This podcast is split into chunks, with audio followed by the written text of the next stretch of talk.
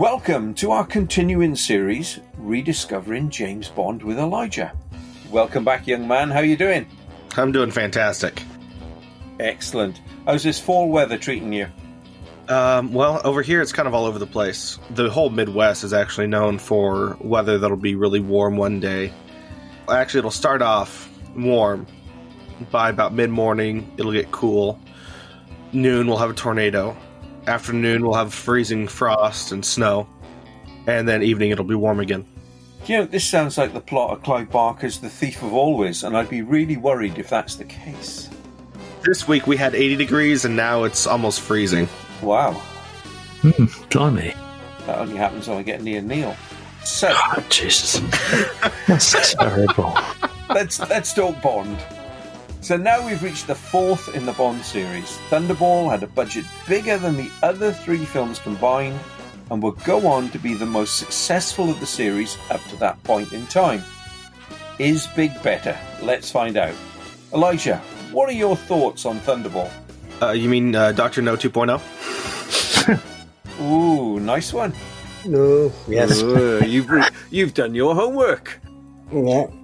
I mean, it feels almost exactly like Doctor No, from the diverse crew of Americans that he get, that he teams up with, Hmm. to meeting the girl in the water. You know, she wasn't coming out of the beach in a bikini, but he meets her underwater. Fancy uh, home of the his his opponent, sleeping with somebody that's attempting to kill him. Yep, we've all been there. Yeah, um, yeah. Oh, pff, interesting thoughts. I hadn't made that connection. That's really good, Neil. Um, yeah, I mean, it, it looks fantastic. Whether the story's uh, great, and Sean Connery is, of course, a little bit sexist. Well, it is a lot sexist. But we'll didn't get to that. It's a tongue-in-cheek film. and It's great fun. It's a Bond that's it's much more humouring. I enjoyed it. Graham. It's um, a shocking dip after the high of Goldfinger. I f- thought it was a, a very badly edited. I thought some of it was ridiculous. But the scenery was very nice, but that was about it. By scenery, do you mean the? I mean, the actual, yes, the actual. buildings I uh, was and- just the- checking. just checking. Yeah. I thought Nassau was lovely, yes. I, I'm siding with Graham. I, I have real problems with this film. I've always had problems with Thunderball. It's one of the very few Bond films I never saw in the cinema, so I never got that big screen experience with it. As we go through this, I'll discuss what it is about Thunderball that causes me, well, not concern, but boredom. But anyway, let's talk on this. And, and what Elijah said there is really interesting, Dr. No 2.0, because Thunderball almost was the first Bond film. It was the novel that was released as the contracts were signed to make the first Bond film. There was a lot of planning to make Thunderball as Bond film number one, but because there were contributors on the plot, Kevin McClory, and there were legal actions over the novel, it was decided to shelve that and go with Doctor No. Had that not happened, would Thunderball have been a better first film and an introduction to Bond than Doctor No? What do you think, Graham? The book's quite good, actually. I've just read the book. I just finished it a couple of days ago, and the book's quite good, but it bears no relation to the film. I mean, some of the plots lines and some of the, the scenes are the same, but yeah, if they'd have done this first and there had been and they'd followed the book, it would have been a very, very good. I think it would have been a lot stronger than Doctor No as a first outing, although it is the ninth book in the series. Going with it first would have been excellent and would have really set the tone for Bond. Okay. Elijah, as you refer to it as Doctor No 2.0. I'm not sure. I think uh, Connery is a little bit more self assured in this one, uh, especially in delivering his one liners. I mean, they Mm. are fantastic. From, I think he got the point. Go straight up on deck. As a Disco Volante is being watched, you'll be spotted. Vargas behind you. He must have followed us. I think he got the point. Great one, yeah. Yeah, he is very suave and knows how to produce the lines. And it, there's so much that's similar between the two films that I almost think you could literally just swap them and there wouldn't be much of a difference. if if you told somebody that Thunderball was the first Bond and took Doctor No out, then they there you could go straight from this one to From Russia with Love. Neil, would Thunderball have been better as the first James Bond film?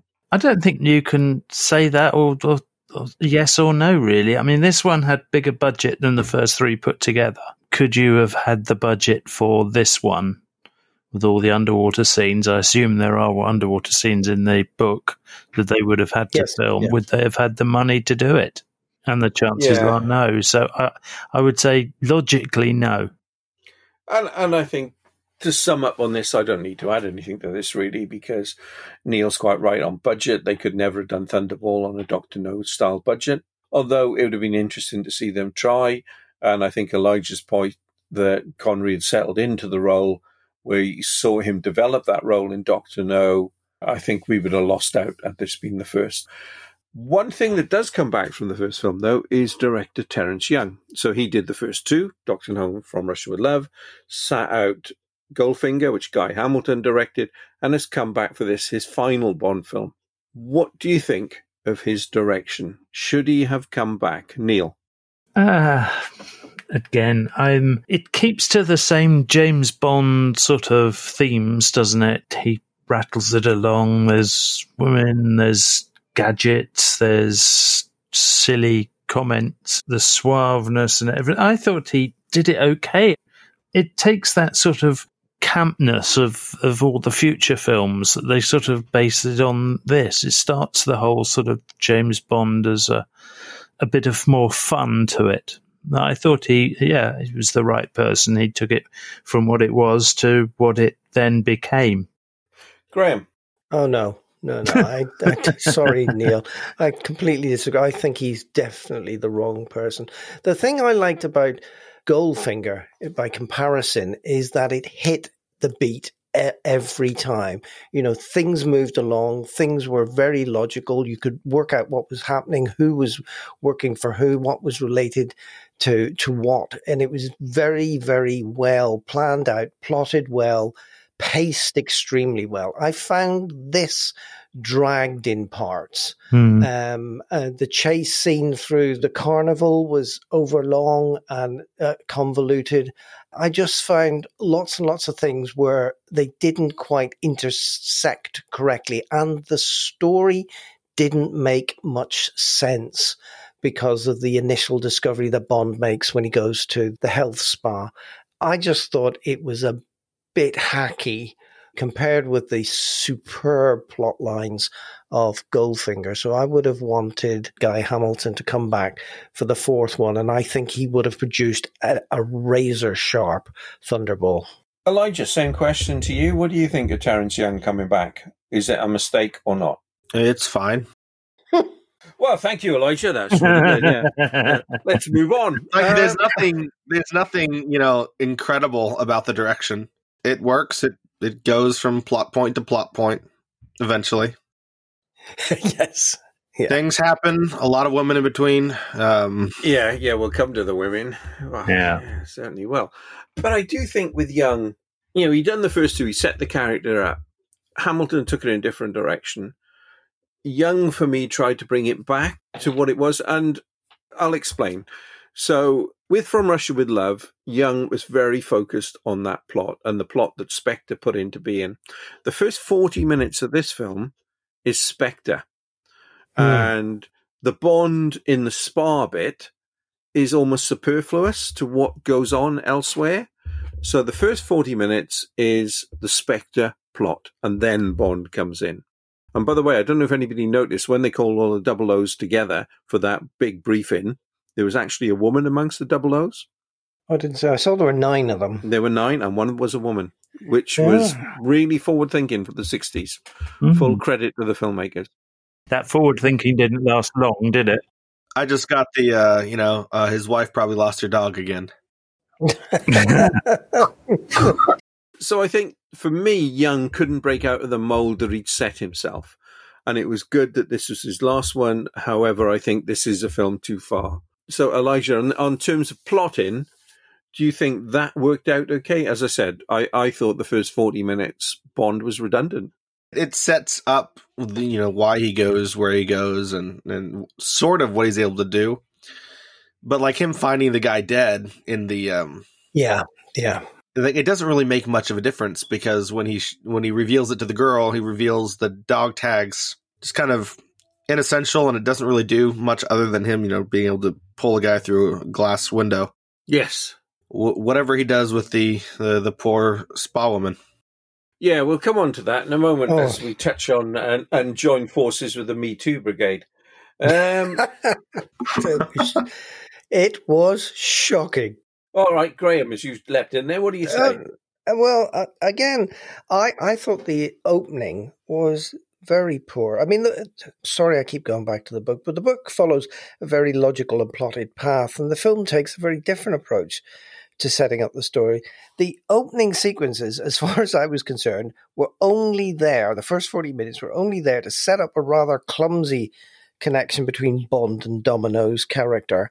Just didn't work for me. Him discovering the pilot and all of that, and the, the guy from the uh, the Tong uh, with the strange tattoo on his on his wrist. Uh, it just seemed very clumsy and very clunky. And there should have been a much easier, much more logical way to get him out to Nassau. I mean, but you did get to see him beat up a widow, so that that and yes, and it was nice to see the old James Bond trope back of having a little a little piece at the front, a little pre-credit. or As I pre-title.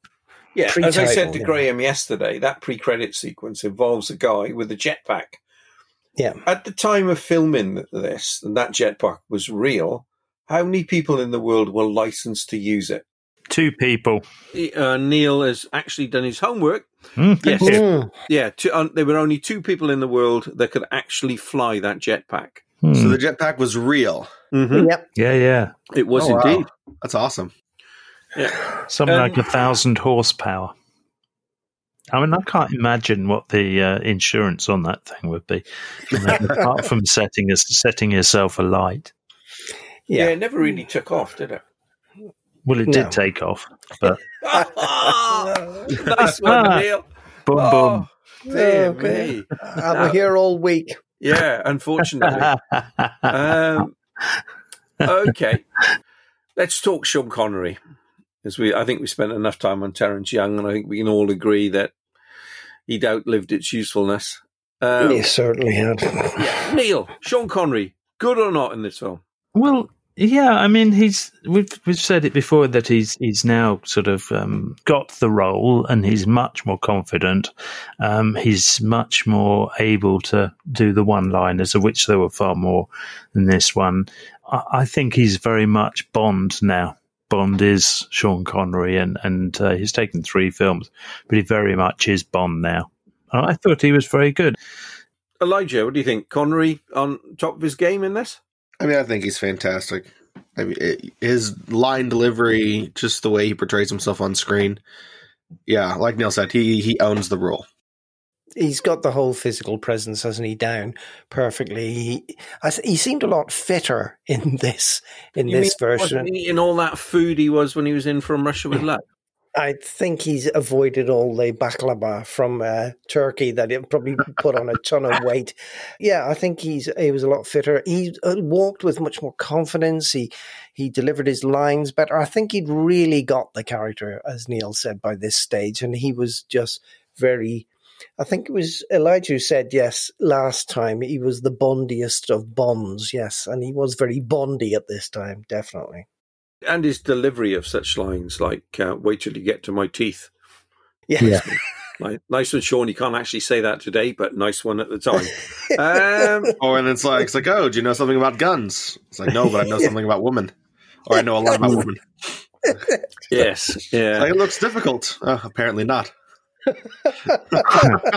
And, and and yet underneath all this, Connery wasn't happy. He felt he wasn't getting paid the right amount for it. He was contracted to do one more, which was "You Only Live Twice." Already said, you know, if they don't pay me more, my time is coming to an end doing this character. Oh, wow. So there there was a lot going on behind behind the scenes. I have problems with the film, and let's start talking about some of the problems. But part of the, the problem isn't Connery, who I think is great, but there were moments rewatching this film where I felt there's something wrong with my TV. This action looks speeded up. you know, I'm thinking, well, hang on a minute. That at the at the very beginning, you know, when he does the whole beating up the widow, who's actually an assassin, and he escapes, and then they're chasing him, and they speed that up, and that occurs three, four times throughout the film. Firstly, it annoyed me because I spent five minutes checking my TV. Um, Idiot. But you know the the whole thing with with that speeding up, I just don't know what it achieved. Graham, what do you think it achieved, if Oh, anything? it, yeah, it it achieved perfectly for me the fact that I got so angry with it. I kept saying, "Stop doing that! It's really annoying." And at the end, with the um, when they're in the hydrofoil do, doing two thousand mile an hour, it looked like it was just ridiculous, stupid. And it drove me mad. They could have done it much better with just having lots of tiny little islands that they had to weave in and out of to avoid you know, rather than having it travel at unbelievable speed of sound through the water, it was just ridiculous. So you're saying you were not convinced that it was real? No, surely it was. surely it was. You can go 200 mile an hour on a boat and then turn it sideways. I mean, I saw it with my own eyes and it looked perfectly legit. Uh, But it was the juxtaposition between you look out the window, you're traveling 2,000 miles an hour, and then inside, everybody was fighting at normal speed. And then they look out the window and everything was going. I thought, okay. do you think it was a backdrop or something that was travelling? Yeah, maybe. The guy who was working the scenery was obviously working over hard. He really was. I believe Neil wants to borrow him when he's on the golf course next. Yeah, yeah, yeah. You'd be Speed- through 18 holes in a minute. Yeah. It'd be ridiculous, wouldn't it? I'd, I wouldn't have time for my uh, meltdown. if I could move that fast, I might lose weight. Well, I think you'd lose quite a lot of other things as well. Your, your self respect for a start. I'm say that's all right with Neil. He hasn't got any. Um, The the other thing that annoyed me is how many people were on that boat because like half a dozen of them came through that little tiny hatch, and then I think It I, I think crazy. picking holes in something that was made in '65 and, and now 20, 2020, it's a bit obvious, isn't it? With our with our high high definition TV screens, um, it did look a bit stupid though, didn't it? And there was a lot of things that looked stupid in it. and that's why I kept looking at my TV trying to work out what was wrong with it. Technical Jeff, That is my name. Carry on. Anyway, carry on, Jeff. yeah. So you should have enabled the motion smoothing on your TV. That would have fixed it. Oh, could you imagine what would have happened with that? Oh, my goodness. you'd have got seasick. That's what would have happened. All right, I'm going to block that from my mind, I think, actually. Let's talk about the cast. So, all four Bond films up to this point, there was at least one member, major member of the cast who were dubbed. This sets the record. It actually had three. Two I noticed, one I didn't. So, Claudia Aga, who played Domino, which, by the way, almost went, that part almost went to Julie Christie, Raquel Welch, or Faye Dunaway. All three almost played it. Adolfo Celi as Largo. And of course, Adolfo Celi went on almost 20 years later to become famous, playing the lead in The Borgias on TV. So both of those I spotted that they were dubbed. I didn't spot Molly Peters, who played Patricia Fearing, the nurse in the spa, as being dubbed as well. I don't know. I, I this practice really irritates me, but I'm curious as to what you think on it, Elijah.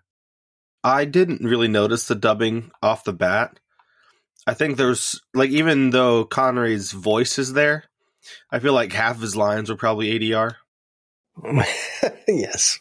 And uh so I was just kind of expecting it with the film, but going back and watching it after finding out that they were dubbed, it's really noticeable for the most part. I mean, they do a really good job matching the words with the mouth for the most part. I mean, there's some that are just awful. There's a couple points where, like, Sean Connery, ju- yeah, just Sean Connery, he says something, there's no sound, and then he moves his mouth a little bit and it says two words, and then he keeps going, but there's nothing you can hear on screen. I'm wondering why they did that.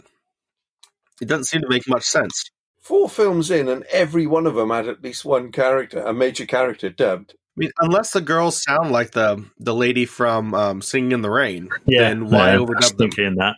Yeah. Oddly enough, Goldfinger was the only one where a female voice wasn't dubbed. They dubbed in that one Goldfinger himself because he was German. I can understand that, but yeah, on the, on this, it just seems crazy. I've, I've just looked her up. Molly Peters. She's from Suffolk in the UK. Well, So that's what- why they dubbed her. There's some regional humour that'll not transmit and to then the they would US. not go further than the, not go much further than there, will it? I mean, I imagine it's similar to saying that someone's from Kentucky. Yeah, and uh, I don't think there's any problem with the Suffolk accent. No, there And isn't. she, no. she was a TV star before this, so she was okay for TV, but obviously not posh enough. it could be film. that with the action and everything going on, the sound just wasn't good enough. That's very strange. That's very odd. I, I wonder if it's just a practice of this director wanting to overdub the female actors because he doesn't think they sound sexy enough or, or whatever. Considering in From Russia with Love, he wouldn't shoot the uh, female lead from below the below the waist because he thought her ass was too fat. It is crazy, really. Terence Young might have a problem there. But let's let's talk about the villains because it does seem the villains were mainly the ones overdubbed. So you got Adolfo Celi as Largo, Luciana Paluzzi as uh, Fiona Volpe, and Philip Locke as Vargas. Who worked for you, Neil?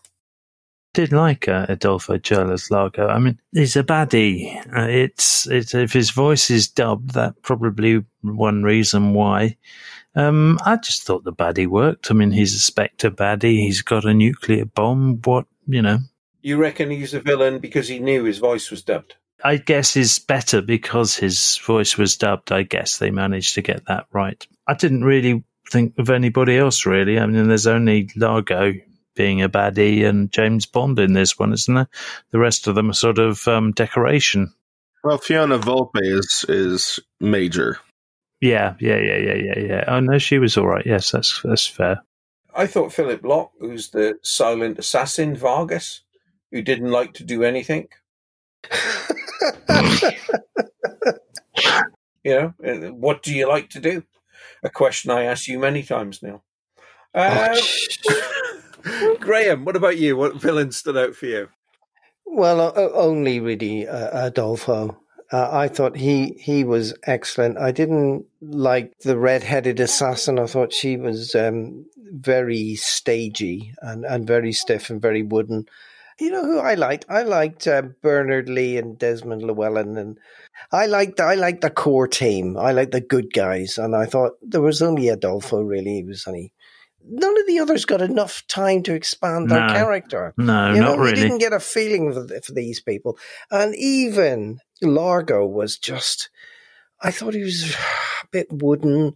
You know, why are you doing this? Why do you want these bombs? Oh, I want a hundred million dollars or whatever it was. I think that's a good enough motive.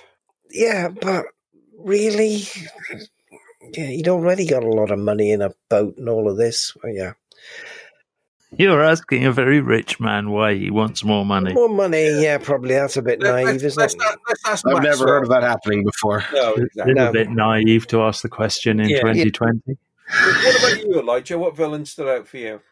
Honestly, I don't think I would say either of any of them stood out in the sense of Bond villains, not compared to um to Goldfinger No, or Odd Job. Yeah, there's there's nothing like that. You don't get the sense of menace. You don't feel like they they pose any actual real threat to Bond. They're just kind of there, and you know that they're the enemy, and you know he's going to end up by killing them. I've got to disagree with you guys. I actually think uh, Luciana Paluzzi is uh, a really good villain. She's not got the same charisma as Barbara Carrera in Never Say Never Again. I, I think Luciana is is really good as Fiona Volpe. Largo was a pretty stock villain. Um, Yeah. And Locke, we never saw enough as Vargas, unfortunately. Yeah, I can see the villainous cast other than that, to me, are, are pretty bland. But- yeah, I mean, uh, to pick up on what Elijah was saying, I mean, it, the comparison with Odd Job is is really good because Odd Job, he he had that sense of menace. He had his own little side story where he went off and his own little um, piece of music as well as he went off to the pressing engagement. I thought was just brilliant. So, and then he had the big fight scene at the end. So he was a proper villain, and he had a boss who was an even better villain. So that worked so well. This one, Largo was a bit of a wet blanket, and he had a guy who looked like he should be serving you ice cream rather than being a villain. It was just an Italian jibe. That how racist is that? That was an Italian jibe, definitely, but he did look like I'm he should have been. okay, As long as you don't make a jibe at the Sicilians. Uh, uh, No, gelato. because they know our addresses. Um, It'll make you an ice cream you can't refuse. oh, Yeah. see what I mean? Well, make you into an ice cream at least. Yeah, exactly. or foundation, one of the two. But I think also with the villains, while we're on this, is you've got this overarching story that's been going on, with the exception of Goldfinger, where you're talking about Blofeld, and of course Mm. Blofeld comes in full blast into the next film. But you, you've got this villain who plays with this cat that we can see so, so far and gives out these instructions and electrocutes people for like getting their finances wrong. you know, he he is far more intriguing a character, and I think that's one of the reasons when we go on to talk about You Only Live Twice as to why that film works so well. Because suddenly you've got into the open what's been developed over three, four films. So maybe that undermines the villains in this. They're not quite up to that grade. Let's talk about the elephant in the room. The Bond treatment of women in the 60s, which apparently is frowned upon today. Apparently, yeah. You cannot say that. Please. Graham, you're going to have some editing to do after this. I, I Gonna think do so. a lot. Telling me. 007 with a license to kill and license to thrill. 007 ravishing redheads, bronze brunettes, honey blondes. The Bond women 007 style. The confrontation with Patricia Fearing, where he puts his arms around her, he forcibly puts his arms around her in the beginning in the spa. Yeah, I, I- I was watching this, and even I was concerned there was sexism going on. And, you know, and she's pushing him away, and he said, taking no for an answer. Is this guy Brett Kavanaugh of the 60s or what?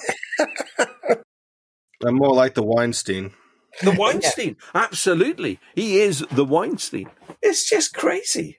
It was shocking. I I'd obviously forgotten about it because I haven't watched this really since I saw it in the cinema, and it was just very very uncomfortable. Like every time that he's on screen with a woman, except for Domino on occasion. And even then, Yeah, at one point he's got a, a foot in his mouth. Oh, no, she had the spikes, didn't she? yes. Well, that was a reasonable plot point. you would think. yeah. It, it's hard to see something like this and um, not see how it may have contributed to a culture in which the concerns from Me Too have arisen. Because, I mean, here you have one of the most famous um, cultural figures of the past 50 years or so, and he's just able to blatantly treat women like his own personal playthings. And he gets you know, however many films out of the deal. In Goldfinger, the scram men's talk where he pats her on the backside and, you know, for her to go off so he can he can do his discussions is actually to the point where it is almost funny. This and that sequence is not funny. No. It it is from the perspective of our modern audience is discomforting to watch. Yes, And I definitely. can't believe Mhm. anybody would think otherwise these days. No, no, I agree. Can't just say, "Oh, it's uh, you know the sign of the times." This was setting the times. Yes. Um, this set the style for a lot of films, and people did expect that. It was it was wrong. I mean, they they shouldn't have put it in. Yeah, although I would say with Bond and women uh, that again, which was a hangover from both from Russia with Love and Goldfinger. Whenever he's in a hotel, the hotel staff fawn over him. Yes. I don't know if you saw that moment where Yes. the, the receptionist just stares lovingly at him as he goes up the stairs. Yes, that's not the sexist bit. No, It's, no, it's but the- it, it is this the- thing of.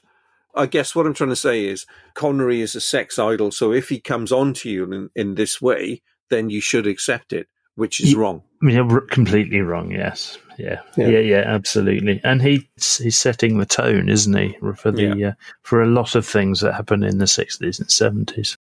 And there's, I think, a slight difference between the moment where he wraps his arm around her and pulls her into a kiss, than when he says, you know, my silence might have a price. Yes. Yes. Yeah. Yes. Hmm. And you're thinking, hang on a minute. No. So incredibly uncomfortable. Yeah, Yes. Yeah. The Fiona Volpe seems to have, she's got a, a mind of her own, so it's not as objectionable on its face. You can excuse some of the things with Fiona Volpe because of the character she is. I mean, you know, she kills agents just out of hand. So what happens to her is a completely different ball game. Patricia Fearing is an innocent in this game. You know, she isn't part of the game.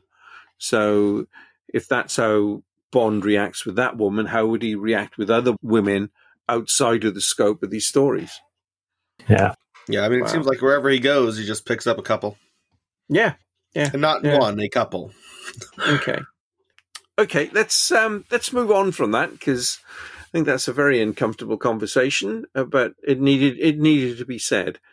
So let's go back into the film itself and the big action scene at the end, which is about far away from that sexism as I can get at this moment in time. And you've got that big battle underwater. Now I've complained a lot about some of the action being speeded up. In this, it's slowed down quite a bit, although thankfully the villains and the heroes managed to wear different bright colored clothing so I could spot them. So it's very, very nice of them. That was Yeah. very good of them. But it was a whole battle that seemed to take place underwater in slow motion. Again, even for its time, was incredibly violent. Elijah, what are your thoughts on that finale? Um, I think there are about 87,000 combatants on each side. yes. Uh, it is actually fun. I don't think it's slowed down as much as it's just slower to move in water. So they're moving along at, you know, as fast as they can, you know, with the resistance that they're experiencing. But it is quite fun to see guys cure each other with a bunch of, um, what are they called? Um, Spear guns. Yeah, Spear guns. So. I have a, a a close friend who uh, who does a lot of diving, and he showed me his, and yeah, I didn't get to shoot it, but it would have been fun. I never got the point, as it were. Oh. Dear very Lord. Um, great story for you before I pass this on. That obviously, as you know, one of the gadgets that Bond has in this is this little device that gives him that extra couple of minutes of air. Hmm And uh, when the film came out, this guy that was in the Royal Navy, one of their sort of scientific boffins, had been working on such a device for a number of years. And he was astonished to watch it in this film. And he got in touch with the filmmakers to say, Well, how did you do this? This is the breakthrough we've been looking for. How did you do it? and they had to admit to him it was just a special effect and it actually wasn't anything there at all. Q tells him, "It's like, oh, uh, you only have four minutes," and he ends up using it for like twenty. Yeah, Yes. unless he had four or five of them. Graham, how did that finale work for you? Oh, it was it was painful, wasn't it? And it had very little structure to it. You know, it was just red team versus blue team, or in this case, orange versus black. It was just oh, Orange is the new black, haven't you heard? Oh, yes. and uh, he's on fire tonight. And I just thought, oh God, get on with it. They seem to be one on one until Bond goes somewhere. Then three guys chase him, and then rather stupidly chase him into an enclosed space. And I, I just thought, yeah, okay, fine. I didn't think it achieved anything really, having such a large fight. You know, the outcome was they took the the nukes back, and that was it basically. And then they tried to escape. Uh, yeah, a very poor ending. And I am sorry I keep comparing it to Goldfinger, but Goldfinger was an incredible ending because the tension just ramped up and ramped up. In this, you had a slow motion fight, and then you had the fastest boat on the planet. It was just ridiculous. And you didn't get to see a fat man get sucked out of the plane, so There you go. You see, that's bonus material for the uh, for Goldfinger. If one of the windows had broken on that boat, it was traveling so fast, everybody would have been sucked out. Hmm. And on that subject, Neil, I'll hand over to you. What do you think of the finale? It was a bit silly. I mean, it was probably quite sort of adventurous of them to to try this whole battle underwater, but it did go on for a long time. The one bit that really irritated me was then when the a boat finally crashes and they get out, the three go into the water and only two get rescued. And that really worried me. Where the where the hell the other person was? I and what- of that why, till this point. why hadn't Yeah. they why hadn't they rescued him, or was it too much to ask for Bond to share the dinghy? What happened to the scientist? That's the scientist. I think was the one who went into the water. I believe so. I have to. I, I, I believe the answer, Neil, is we've had enough of experts. Oh, Oh, dear, oh dear, that's dear. pathetic. he got eaten by the sharks, didn't he? Yeah, Okay. sharks with lasers on them. Yeah, just Oh. to do it. It's very good. So let's talk about something I really liked, and that's John Barry's score, which again, you know, it's his third film, um, and he had Sir Tom, Sir Tom Jones, singing the title song, which apparently the the last note was so high and so long that Tom Jones passed out when he sung it. But typical, typical Welsh person stuck out with it. Wonderful, Sir Tom. He knows the meaning of success.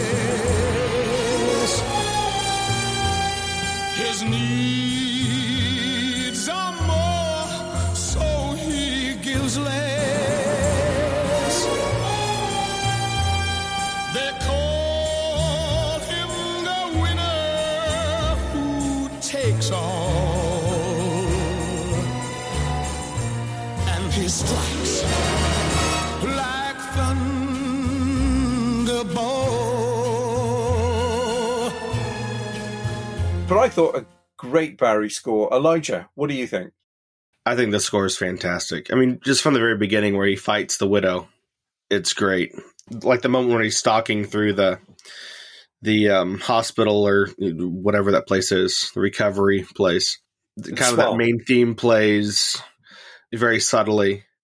It reminds me a lot of the Michael Giacchino uh, cribbed a lot of ideas from it for the Incredibles films Yes. Hmm. but there's a lot of you know that awesome brass in there that's just fantastic. And what did you think of that? He had almost like a theme for the underwater, so you Hmm. knew. You know, you, if you just listen to the music on its own, you know when they're underwater. Hmm. I didn't catch on to that. I'd probably have to watch it another time to notice that difference. Neil, what do you think of the score? Yeah, it's John Barry. It's it is it is a cr- fantastic, isn't it? I'm going to have to listen to it again for that uh, underwater thing. The Tom Jones song is absolutely terrible. Sorry, Pardon me? bloody awful. Absolutely. You- try reading the lyrics, and and you'll you'll understand what I'm talking about. Graham, I want that edited out, please. Yeah. Um, the um the third verse goes any woman he wants he'll get he will break any heart without regret his days of asking are all gone his fight goes on and on and on he thinks the fight is worth it all he so he strikes like thunderbolt you're you're not Welsh. It doesn't resonate with you. that is terrible It's brilliant. absolutely I'm sorry. It was awful they did write one they wrote a, a, a song that was for shirley bassey wasn't wasn't it There it was um, originally for Shirley Bassey, but It wasn't that song though, was it? It was Mister Kiss Kiss Bang Bang. So, do, Was do you know where supposed to Kiss, be the song do you know where Kiss Kiss Bang Bang comes from? because an Italian reporter once said it in a in an article. He described James Bond as Mister Kiss Kiss Bang searched it. Bang. Yep. Yeah, Um, there you go. Okay, well there we go. Then let me take this to the next level because this is a challenge. I feel. Which American singer felt he should have sung the the title for Thunderball and did his own version and sent it into the producers? Oh damn it. it! I read this. I The can't remember. Johnny Cash. Oh, of course it was. Oh, yes, wow. Johnny Cash. Yeah. I think that might have been good. That no, not as good. good as Sir Tom.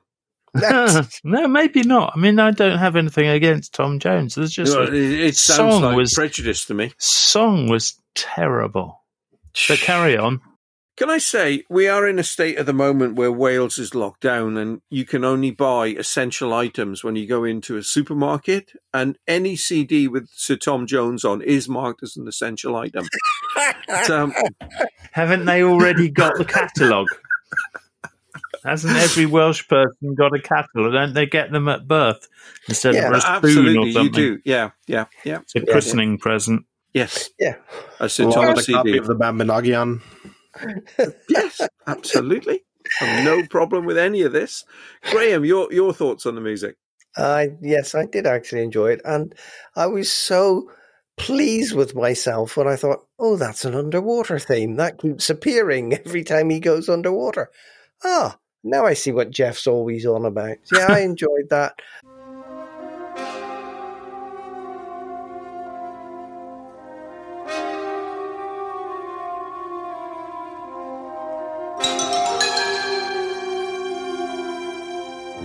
I thought the Tom Jones song was not great. I mean, Shirley Pardon Bassey, me.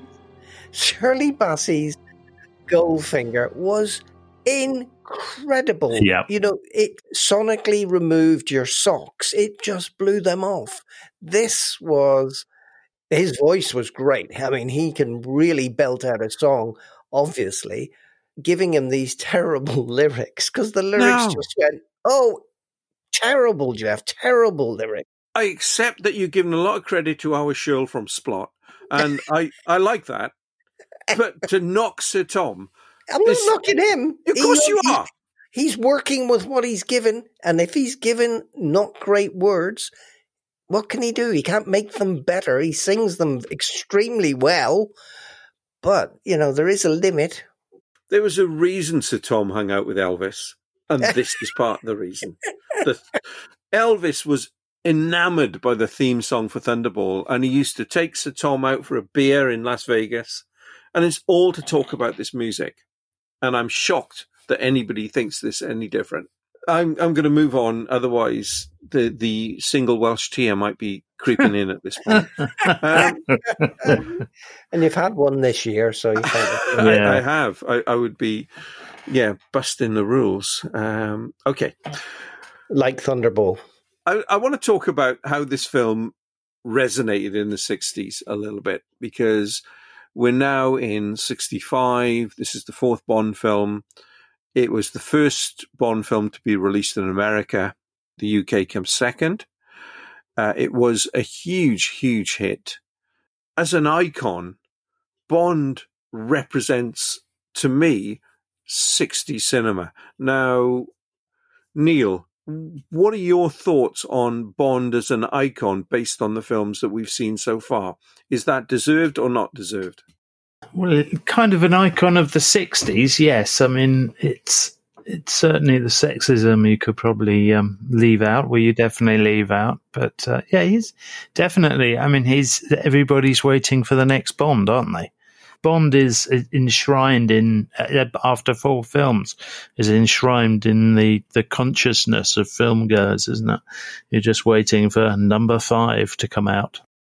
But but I guess you had Bond and you had the Beatles, and that represented the UK to the world at this time. Would you agree, Graham? Oh gosh, yes. Yes, definitely. I mean, that was it, wasn't it? It was the it was the music and it was the movies of the time, and this was all part of the British invasion. You're coming at a number of these for the first time, Elijah, which is absolutely fascinating to get your viewpoint on this. But as we've seen, you know, it was a major icon in the 60s. Can you see how that came about? Or do you think, well, these are rather dated now? I mean, I think I could see how that that happened. I mean, the '60s, the massive cultural revolution. You've got the Beatles preaching free love. You've got Bond practicing it, and uh, you got a recipe Well, for fame. that is good. That is quite clever. That yeah, That is good. preaching I'm and gonna, actually I'm, I'm going to steal it. that. Um, Practice what you preach. yeah, yeah. So, and I think, despite what we said of Thunderball, I think it did reach a particular high point because when we start looking at the one the films that follow this, there is a slight decline in world popularity for Bond, and we will look at that certainly next time. But at this point, the mid '60s, Bond, the Beatles, they had a real high watermark, which I don't think was ever repeated. But we'll we'll cover that again. Sir, I respectfully suggest that you change my assignment to Nassau. Is there any other reason besides your enthusiasm for water sports? Perhaps this, sir. Well, there was a photograph of that man in this dossier you gave us. His name is Derval. Well, I saw him last night at Shrublands, but he was dead. Oh, no, sir, not possible. He was seen boarding the Vulcan, took off last night. If 007 says he saw Derval last night at Shrublands and he was dead, that's enough for me to initiate inquiries. What I want to pick up, particularly on Thunderball now, is again, I mentioned earlier there were legal disputes on this. Kevin McClory came to a legal arrangement with Ian Fleming. It meant McClory could take that story if he wanted, which he did, and remade it as Never Say Never Again. Do you think that Thunderball could be remade again? It's been done once. McClory's estate own the rights to this. They could do another version of Thunderball outside of what Eon does for Bond. Let's say uh, they came to an arrangement between them and said, okay, we will do a new version of Thunderball. How would you approach it? Because stealing two nukes in Thunderball these days, sadly, doesn't seem that uh, cinematic. How would you approach it now? No idea on that one, Jeff. Because you know what? What could you do? You could you could steal the keys for the entire American nuclear arsenal, or the Russian nuclear arsenal, or the Chinese, for example. So yeah, there's lots of things. you- You'd have to kidnap the president and multiple other people. if they could steal And the the codes fo- and the football. Yeah, they'd steal the nuclear football and the codes. I'm sure. Yeah, they could. Um, they could come up with some convoluted, completely made up plan to do that at the right time. They already did it in Olympus Has Fallen. Oh God, Gerard Butler saved the day Great again. film. Great film. Well, and and didn't they steal something in um, "The World Is Not Enough" and "Goldeneye" and uh, "Sum of All Fears"? Yep. So there you That's are, Jack Jeff. Ryan, isn't it? Some, Yeah, some that's all, Jack yeah, Ryan, Yeah, to it's Jack fair. Ryan, but that's an interesting point because sum of all fears is based on a fact that the Americans lent nukes to Israel just before the start of the Seven Day War, and Israel managed to lose a nuke, uh, Yeah. which they've never got back. No, So, not but- not lose, misplace. Oh, misplaced, sorry. But there are, I mean, there have been a number of nukes, and particularly the Russians have lost subs where nukes are still on them. So there are all sorts of nukes all over the place. Thankfully, are either completely lost or buried too deep that terrorists can't get at them. But it is intriguing what you could do with a remake of Thunderball. It wouldn't be Spectre. It would certainly be a terrorist organization taking the nukes. But I think you would have to, if they take two nukes, you'd have to set one off. I think you'd probably have something more like a um, a bio a bio weapon, especially if it were remade today. Yeah, we are going to be inundated with bioweapon stories after COVID nineteen. Mm. Yeah. it's going to be. In that are all going to show up on Quibi. Oh wait, never mind. Uh, no, that's good.